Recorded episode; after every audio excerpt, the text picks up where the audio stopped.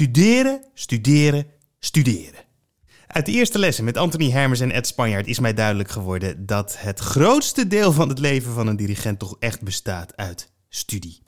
Uren quarantaine, opgesloten zitten op je kamertje achter je bureau met die partituur om alle noten in je op te zuigen. Je een voorstelling te maken van hoe die noten dan allemaal bij elkaar moeten klinken.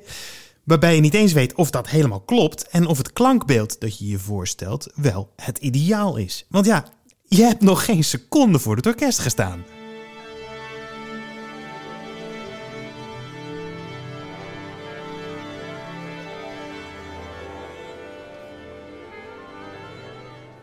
Maar hoe functioneert dat eigenlijk, een orkest? En hoe leid je een repetitie? Daar wil ik achter komen in deze aflevering.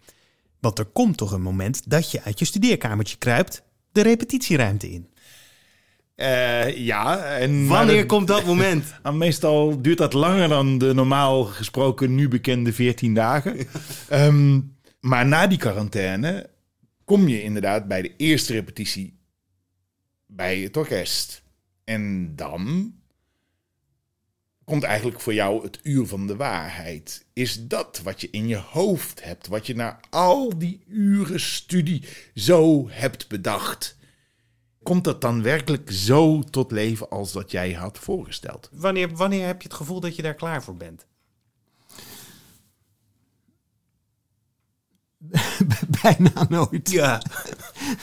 Bijna nooit.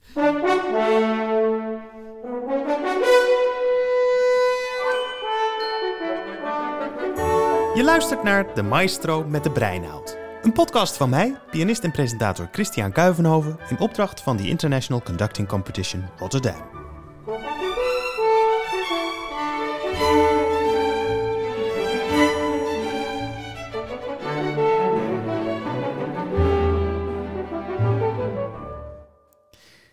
Dat geluid van een orkest dat stemt, hè, vind ik een van de spannendste geluiden die er bestaat. Soms wel 80 of 100 muzici maken zich klaar om samen te gaan spelen. Als één orgaan, een, een collectief dat zacht en teder kan spelen, maar ook een verpletterend geluid kan voortbrengen. Er klinkt discipline in door. Iedereen verschijnt schoon en fit aan de start. Maar er gaat ook een enorme verwachting van uit, want na het stemmen worden alle instrumenten stil en richten de ogen zich op één plek. Het verhogingje in het midden vooraan het orkest. Jouw plek als dirigent de bok. De eerste repetitie voor een dirigent is altijd mega spannend. Zeker als je het stuk nog nooit gedirigeerd hebt. En dat gaat ook niet veranderen. Tenminste, bij mij is het tot nog toe niet veranderd. De eerste repetitie, ja, dan moet ik toch iets vaker naar de wc meestal dan normaal. Ik herinner me dat mijn eerste leraar was Anton Kersjes. Die zei, als je pas voor een orkest staat, herken je een C-groot akkoord niet eens. Je, je, bent, je bent beneveld van geïmpressioneerdheid en, en zenuwen. Wij dirigenten, we hebben, we hebben heel veel voordelen en we hebben ook echt nadelen. Ik zeg maar, jij als pianist kunt iedere dag teruggaan naar je piano. Jij kunt iedere dag je techniek bijschaven. Jij kunt iedere dag uitproberen wat nou eigenlijk het mooiste klinkt. Je, dat kan ieder uur van de dag dat jij achter je piano kunt zitten, kun je dat doen. Nou ja, bij een dirigent is het anders. Die heeft niet iedere dag een orkest voor zijn neus. Het enige wat hij iedere dag voor zijn neus kan hebben is zijn partituur. Maar ja, dat betekent dat hij nog steeds niet kan checken A, of zijn, zijn voorstellingsvermogen, alles wat hij in zijn hoofd heeft, of dat ook klopt. En B, dat hij ook niet echt kan checken of dat wat hij technisch dus met zijn gebaren doet, of dat duidelijk genoeg is om dat wat hij eigenlijk wil, om dat over te brengen. Nou, als ik dit zo hoor, kan ik volgens mij beter gewoon piano blijven spelen. En niet de wens hebben om voor een orkest te gaan staan, want er zijn wel heel veel onzekerheden om rekening mee te houden. Zelfs dirigenten als Ed Spanjaard en Anthony Hermes met zoveel ervaring hebben nog steeds zenuwen als ze een eerste repetitie met een orkest ingaan. Blijkbaar is dat zo'n bepalend moment waarin dingen meteen kunnen lukken of mislukken. En dan is er onder normale omstandigheden niet eens een jury bij, hè? Waar de deelnemers aan het ICCR straks ook nog eens mee te maken hebben. Maar toch mag je als dirigent ook vertrouwen hebben. Het goede bij ons dirigenten is dat je het voorrecht hebt om met heel veel echt ontzettend goede muzikanten samen te spelen. Ik zeg altijd, je hebt te maken met als je 100 orkestleden hebt, heb je in principe te maken met 100 experts. Met 100 mensen die eerst al hun instrument ontzettend goed beheersen. En misschien zelfs wel ook het stuk vaker hebben gespeeld dan dat jij het dirigeert.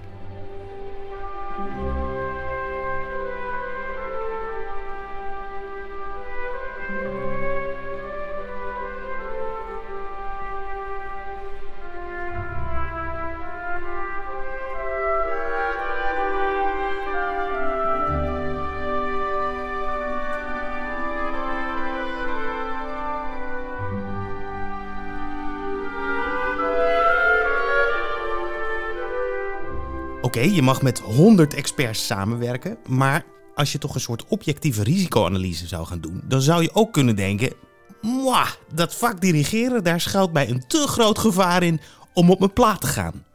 Maar ja, je hoeft toch eigenlijk ook maar een klein fragmentje uit bijvoorbeeld hier de eerste symfonie van Malen te horen om te begrijpen dat er een magie schuilt in die spanning tussen een orkest en een dirigent. Misschien is het wel een voorwaarde om tot die enorme emoties te komen die muziek uit kan dragen.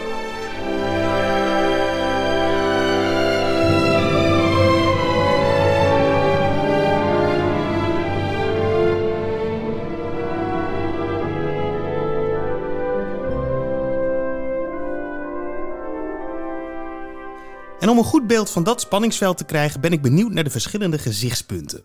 Vrij letterlijk bedoel ik dat. Natuurlijk wil ik weten hoe kijkt een dirigent naar het orkest? Hoe benader je als dirigent het orkest en de leden daarvan? Maar ook andersom. Hoe kijken die orkestleden naar de dirigent? En hoe gaan ze om met het feit dat ze bijna iedere week onder leiding staan van iemand anders, van een andere maestro, met eventueel een breinaald? Daarom heb ik André Heuvelman opgezocht. André was jarenlang een van de toonaangevende gezichten van het Nederlands Blazersensemble en speelde sinds 1990 in het Rotterdams Philharmonisch Orkest, waarvan sinds 1997 als solotrompetist. En die trompet is natuurlijk belangrijk in mijn podcast, want die vijfde symfonie van Mahler waar ik aan werk, ja, die opent ermee. En daar weet André alles van. Het begin, Christian. Verschrikkelijk. Afschuwelijk. Zwart. Diep. Donker. Kut gewoon. Echt. Het publiek wat binnenkomt. Of nee, de dirigent die binnenkomt. Het voorstellen. En hoor je... Ja, het applaus. En dan moet je beginnen. En een dirigent geeft je een teken. Begin maar. Die verwachting. En het is... Ta-ta-ta-ta.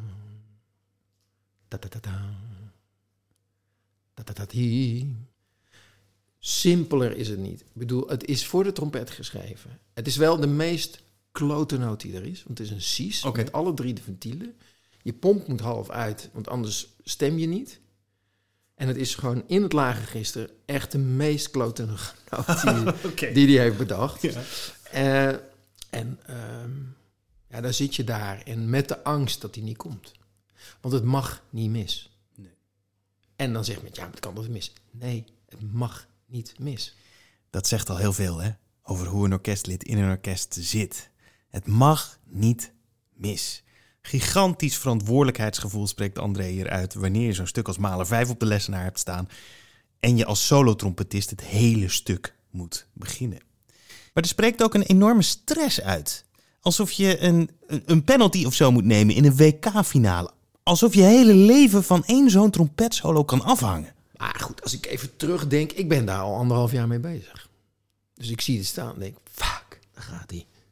En dan gaat het. Dus ik word, elke dag sta je daarmee op. En elke dag ga je daarmee naar bed. Anderhalf jaar voordat Ja. het Alleen is. maar visualiseren, hoe gaat dat? Oh god, rustig, rustig, rustig, rustig, rustig. En werken en maar weer het, het, het plaatje, die film afdraaien, die film afdraaien, die film afdraaien.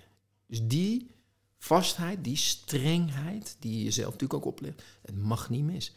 En Want je zit- wil niet... Fodat dat Of, of niet wegkomen. Ja, ja, ja. Nou, daar had ik best wel problemen mee. Dat Want je dat kunt niet opnieuw beginnen. Nee. Ondanks dat Dus er eigenlijk- niemand nog meespeelt, Ja. kan je niet zeggen... Oh, Ja, sorry, maar dan kom je dus in een loyaliteit, want je hebt natuurlijk al honderd jaar gedaan. Hè, en je hoort overal om je heen al die collega-trompetisten die dat ook elke dag doen. En, eh, en, en dan denk je, nu moet ik. Maar het is al honderd keer gedaan. Maar nu moet ik. Ja, ja. En, ehm, en die angst. En dan, en dan kom je op een ding van, ja, maar ik ga het zelf doen. Dus dan krijg je vermannen, dan krijg je dit, dan krijg je kracht. En denk van, oh nee, maar ik kan niet. Oh wel, ik kan het wel. En dan denk je, ja, maar weet je wat, ik ga gewoon vragen aan Gergiev of die gewoon doet 1, 2, da da da dam. Ga hem gewoon vragen. Nee, maar dat ga ik niet doen, want ik moet het alleen doen. Ik moet dat kunnen. Nou, dat hele gebeuren van, je maakt het zo groot. Dat is wat er gebeurt. Nou, met die penalty in een WK-finale heb ik volgens mij niets te veel gezegd. Jij krijgt de bal, je mag hem precies neerleggen zoals je dat wilt, maar dan moet hij wel raak. Voor jezelf, voor je team, voor je coach en natuurlijk voor het publiek. Maar dit is dan ook het moment suprême wat André beschrijft. Het moment van het concert. Daar gaat natuurlijk een fase aan vooraf waarin juist wel fouten gemaakt mogen worden, waarin dingen kunnen worden uitgeprobeerd. De training, waarin de coach de strategie bepaalt, de wedstrijdopstelling maakt. Of in het geval van ons muzici, de repetitie, waarin de dirigent zijn ideeën met het orkest vastlegt. Hoe ziet zo'n week er eigenlijk uit bij een orkest? Hoe, hoe werkt gewoon de organisatie van een orkest? Ehm, ja, verschillend natuurlijk. Hè. En jij begint al of je opera of, of eh, concert doet, maar laten we het even op concert eh, houden. Ehm, laten we zo zeggen, het concert is op vrijdag. Dan, je begint op woensdag of soms ook op dinsdag. Dan heb je twee repetities op een dag of anderhalve repetitie op een dag. Nou, dan repeteer je aan het stuk. En als je nog een stuk hebt met solist, dan komt die meestal wat later in de week erbij. En heeft dan ook twee repetities. Vaak heb je, als je vrijdagavond het concert hebt, heb je vrijdagochtend de generale repetitie. Nou, en vrijdagavond het concert. Dus eigenlijk een hele korte doorloopperiode. Enorm kort. Maandag Ja. wordt niet gespeeld, hè? Maandag... Ja, soms wel hoor. Afhankelijk van hoe dat het past en wat nodig is. Dus voor sommige stukken doe je er goed aan om echt tijd uit te trekken. En voor andere stukken doe je dus, omdat het orkest het zo goed kent, doe je er eigenlijk beter aan om niet te veel tijd uit te trekken. En eigenlijk het veelal op het concert te laten gebeuren. Er is een, een, een grappig waar gebeurd voorval. Mahler dirigeerde het derde pianoconcert van Rachmaninoff in New York met de componist als solist. Daar had je bij willen zijn. Ja. En de repetitie was, ik meen, tot half één. En het is een groot pianoconcert. Ik geloof eh, 42 minuten. En Mahler begon om tien over twaalf aan het pianoconcert. Te repeteren met de solist erbij. En Rachmaninoff die dacht, oh hemel, we komen er niet doorheen. Maar dat was nog een tijd dat een, een, een maestro zonder mokken makkelijk een half uur over tijd kon gaan. Dat is tegenwoordig volkomen ondenkbaar.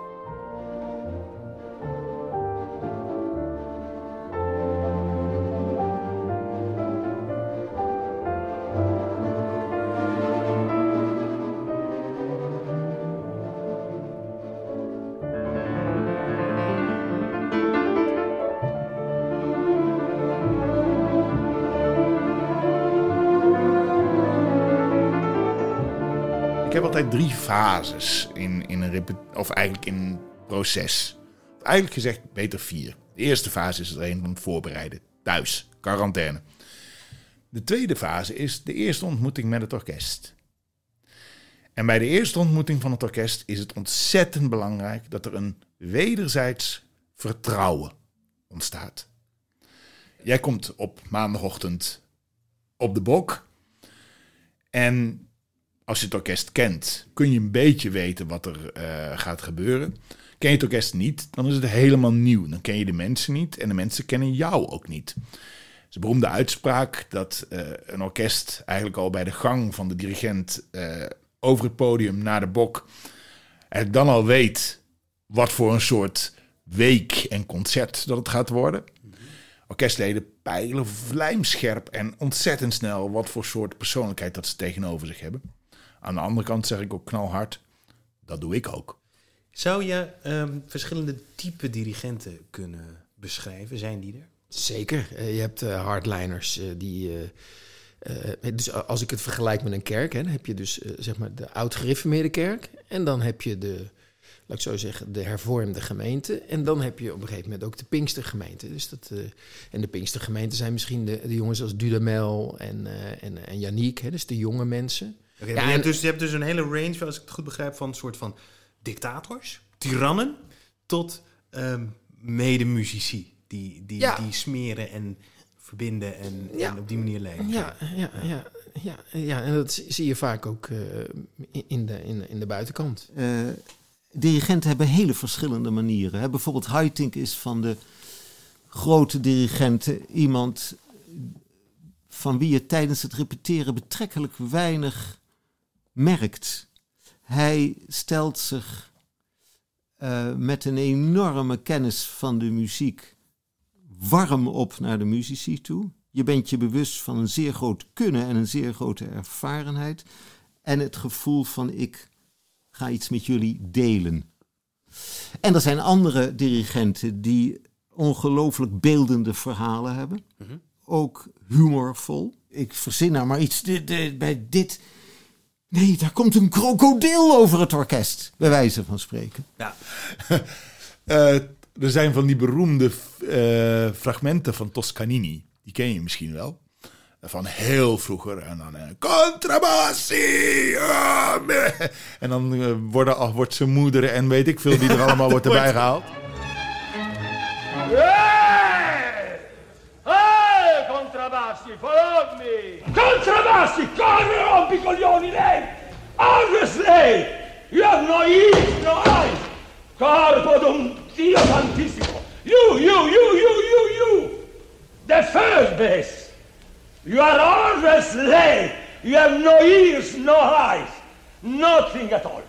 Ehm, nou, die tijd van leiderschap, die is denk ik toch wel redelijk voorbij. Oh, en dat was gewoon dictatorschap. dat is hè, gewoon dictatorschap van het zuiverste soort. Ja. En goed, in- bij die tijd paste dat waarschijnlijk, maar bij deze tijd past dat helemaal niet. Nou, dat behoeft geen uitleg waarom dit type leiderschap niet meer past in deze tijd. Ik weet niet wat er door de lucht vloog, maar hopelijk was het stuk hout dat je door midden hoorde breken enkel het dirigeerstokje van Arturo Toscanini. Want vertrouwen opbouwen, dat doe je op een andere manier. En dat ligt deels bij jezelf, maar ook niet helemaal. Wij zijn eh, in Nederland behoorlijk gezegend. Veel orkesten hebben een goede huiszaal, waar ook bijna altijd in gerepeteerd wordt. Maar ik heb wel in Duitsland meegemaakt ehm, dat je op de vierde verdieping in een opera-theater, vooroorlogs opera-theater, zonder lift repeteert in een soort uitvergrote werkkast, waar ook geen koffieautomaat is, geen dirigentenkamertje. eh, en en waar, waar ook de muzici, ik wil niet zeggen kriskras door elkaar zitten, maar door de slechte ehm, sfeer van zo'n ruimte, ook dat bepaalt eigenlijk al het respect wat een organisatie voor zijn orkest heeft. En ook het beetje zelfrespect van een orkest is belangrijk. Het geldt trouwens ook voor dirigenten. Je, als je niet begint met respectvol met, met je medewerkers om te gaan, dat, dat is een slecht uitgangspunt.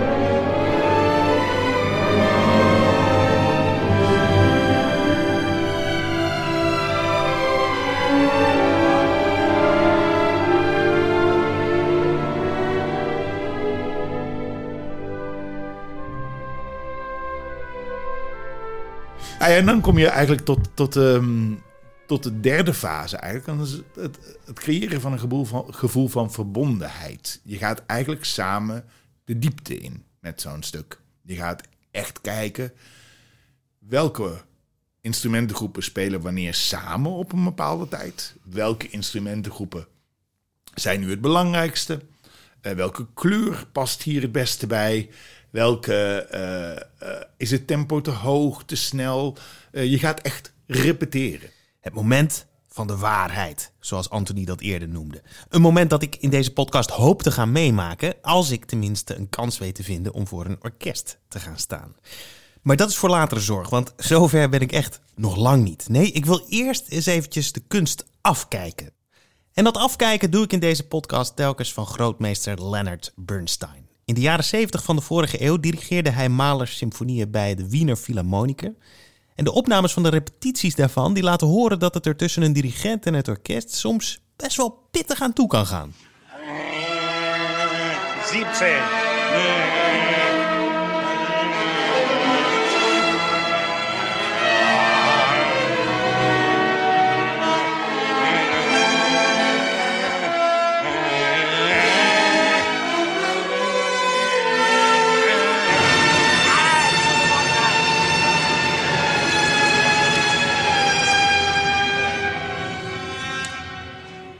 Ich, äh, ich weiß wohl, dass dies nur Probe ist.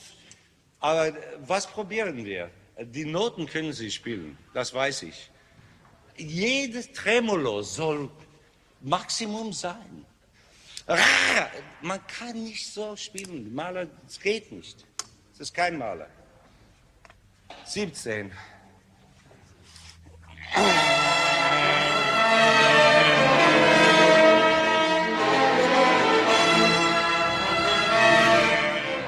No way to play three bars of Mahler without giving your all. Every diminuendo, every pianissimo is just as intense as every forte and every accelerando. Everything has to be done at full intensity.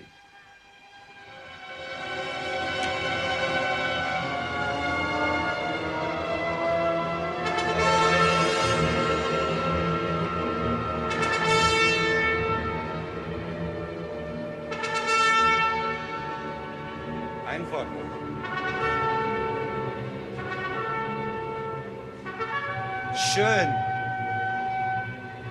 Eh, hoeveel ruimte heb je om, om met een dirigent overleg te hebben? Stel, eh, eh, jij hebt een, een, een solo, jij hebt een bepaald idee daarover. Zo wil ik het spelen. dirigent geeft aan, ik wil iets anders. Ehm, hoe pak je zoiets aan? Nou, dat is, dat is dan echt afstemmen. Tenminste, zo heb ik dat eigenlijk altijd gedaan. Altijd, voor mij is contact belangrijk. Ik, ik kan niet uit contact gaan. En als een dirigent bij mij uit contact gaat, word ik heel nerveus. Ja? En, en hoe, bedoel, hoe bedoel je dat? Nou ja, gewoon om de energie, ja, dat voel je gewoon. Heb ik nog contact? Of, of kijkt iemand weg? Of heeft hij een idee? En, en, en op het moment is dat ik dat voelde, dan stap ik er ook wel op af. Dan zeg je, joh, Sluis, hoe, hè, we moeten de hele week samen nog. Ja. eh, hoe, hoe gaan we dat doen eh, samen? Of, hè, of dat deed ik dan niet zo direct. Bij sommigen wel, maar niet bij iedereen. Ik zeg altijd, in een orkest is het zo dat of we hebben allemaal gelijk of we hebben allemaal ongelijk. En jouw grootste opgave als dirigent is om eigenlijk iedereen gelijk te laten hebben. En om iedereen ook dat gevoel te geven van, ja maar zoals we dit nu gaan spelen, dat is de enige mogelijkheid. Maar is dit niet heel eh, idyllisch en een soort utopia wat je hier beschrijft? Want het kan natuurlijk ook tegenovergesteld voorkomen dat je een hobo eh, hoort spelen en denkt, maar dit is echt helemaal niet wat ik wil. Ja, dat kan. Dit is een ramp. Ja, nou ramp meestal niet. Want, eh, of deze, deze meneer of mevrouw is, is, is gedemotiveerd. Wat moet ik je... me- Eruit. Een andere hobo is erin. Nou, Natuurlijk komt het voor dat mensen eh, ongeïnteresseerd zijn. Of iets mompelen van, eh, nou dat heb ik met die of die. Dan een oudere, vroegere, bekende dirigent gespeeld. Het tegenovergestelde is iets waar ik erg gelukkig van kan worden. Dus muzici die een enorme klik hebben met wat je wil duidelijk maken. Door je gebaren, door je ogen, door de woorden die je gebruikt, door het gevoel wat je meegeeft. En dat zonder sputteren eigenlijk op intuïtie en vakmanschap beantwoorden. Het is een samenwerking. Hè? Dus eh, al- als, je, als er een dirigent op, het, op de bok komt, die zijn vanuit zijn pure intenties met een beginner's mind, zonder oordeel, zonder aannames, kan gaan staan. Eigenlijk een perfect mens. Hè? Eh, Dat, dat, dat wens ik ieder mens, om elke dag maar weer opnieuw te kunnen beginnen. Ehm, en hij voelt dat en hij eh, heeft natuurlijk ook de skills. Ik bedoel, dat, dat lijkt me ook verstandig. Ehm, Merk je meteen, hè, als hij, als hij ze niet heeft. Ja, je merkt dat wel, maar dat vind ik dan nog voor mij persoonlijk niet zo. Hè? Als hij maar geen bullshit is. Weet je wel, als hij maar niet een performance komt doen. Ja. En dus het moet echt zijn. En hij moet ook de liefde van de muziek voelen. Hè? Dus dat, hij, dat we hem ook door hem heen voelen. Want dat is wat we herkennen ook als spelers. Hè, De liefde voor die muziek, voor die toon, voor die ene noot. Voor, voor, en, en op het moment dat dat gemanipuleerd gaat worden, ja, dan verlies je het. Maar als alles zo vloeit, hè? Ja. je bent één, je hebt vertrouwen met je orkest. Kun, kun jij je eigen gevoel dan beschrijven, hoe je dan op die bok staat? Ja, dat is een van de mooiste gevoelens in dit leven voor mij. Hoe het over 50 jaar zal zijn als ik tot as ben teruggekeerd. Misschien is het ook een heerlijk gevoel. dat een, een, een mus aan je knabbelt of een rotte peer op je valt. Zou dat prettig zijn? Ja, misschien wel. Ja, als je die voeding kan geven, dat het weer tot iets Nou, nieuws bloeit. nou precies. Dat, daar verheug ik me dan op. Ja. Nee, het is, als het, als het goed gaat, is het een van de fijnste dingen. Omdat je je, je, kennis, je weten, het gestudeerd hebben, die magnifieke kracht van wat er allemaal door een groot componist bedacht is, dat mengt zich met je fantasie, met je kleurgevoel, met de kwaliteit van de spelers. En daar doen we ook nieuwe mogelijkheden op. Het is, het is eigenlijk net alsof je, ik kan helaas helemaal niet schilderen, maar alsof je twee kleuren mengt en er komt een toverkleur die nog niemand ooit gezien heeft.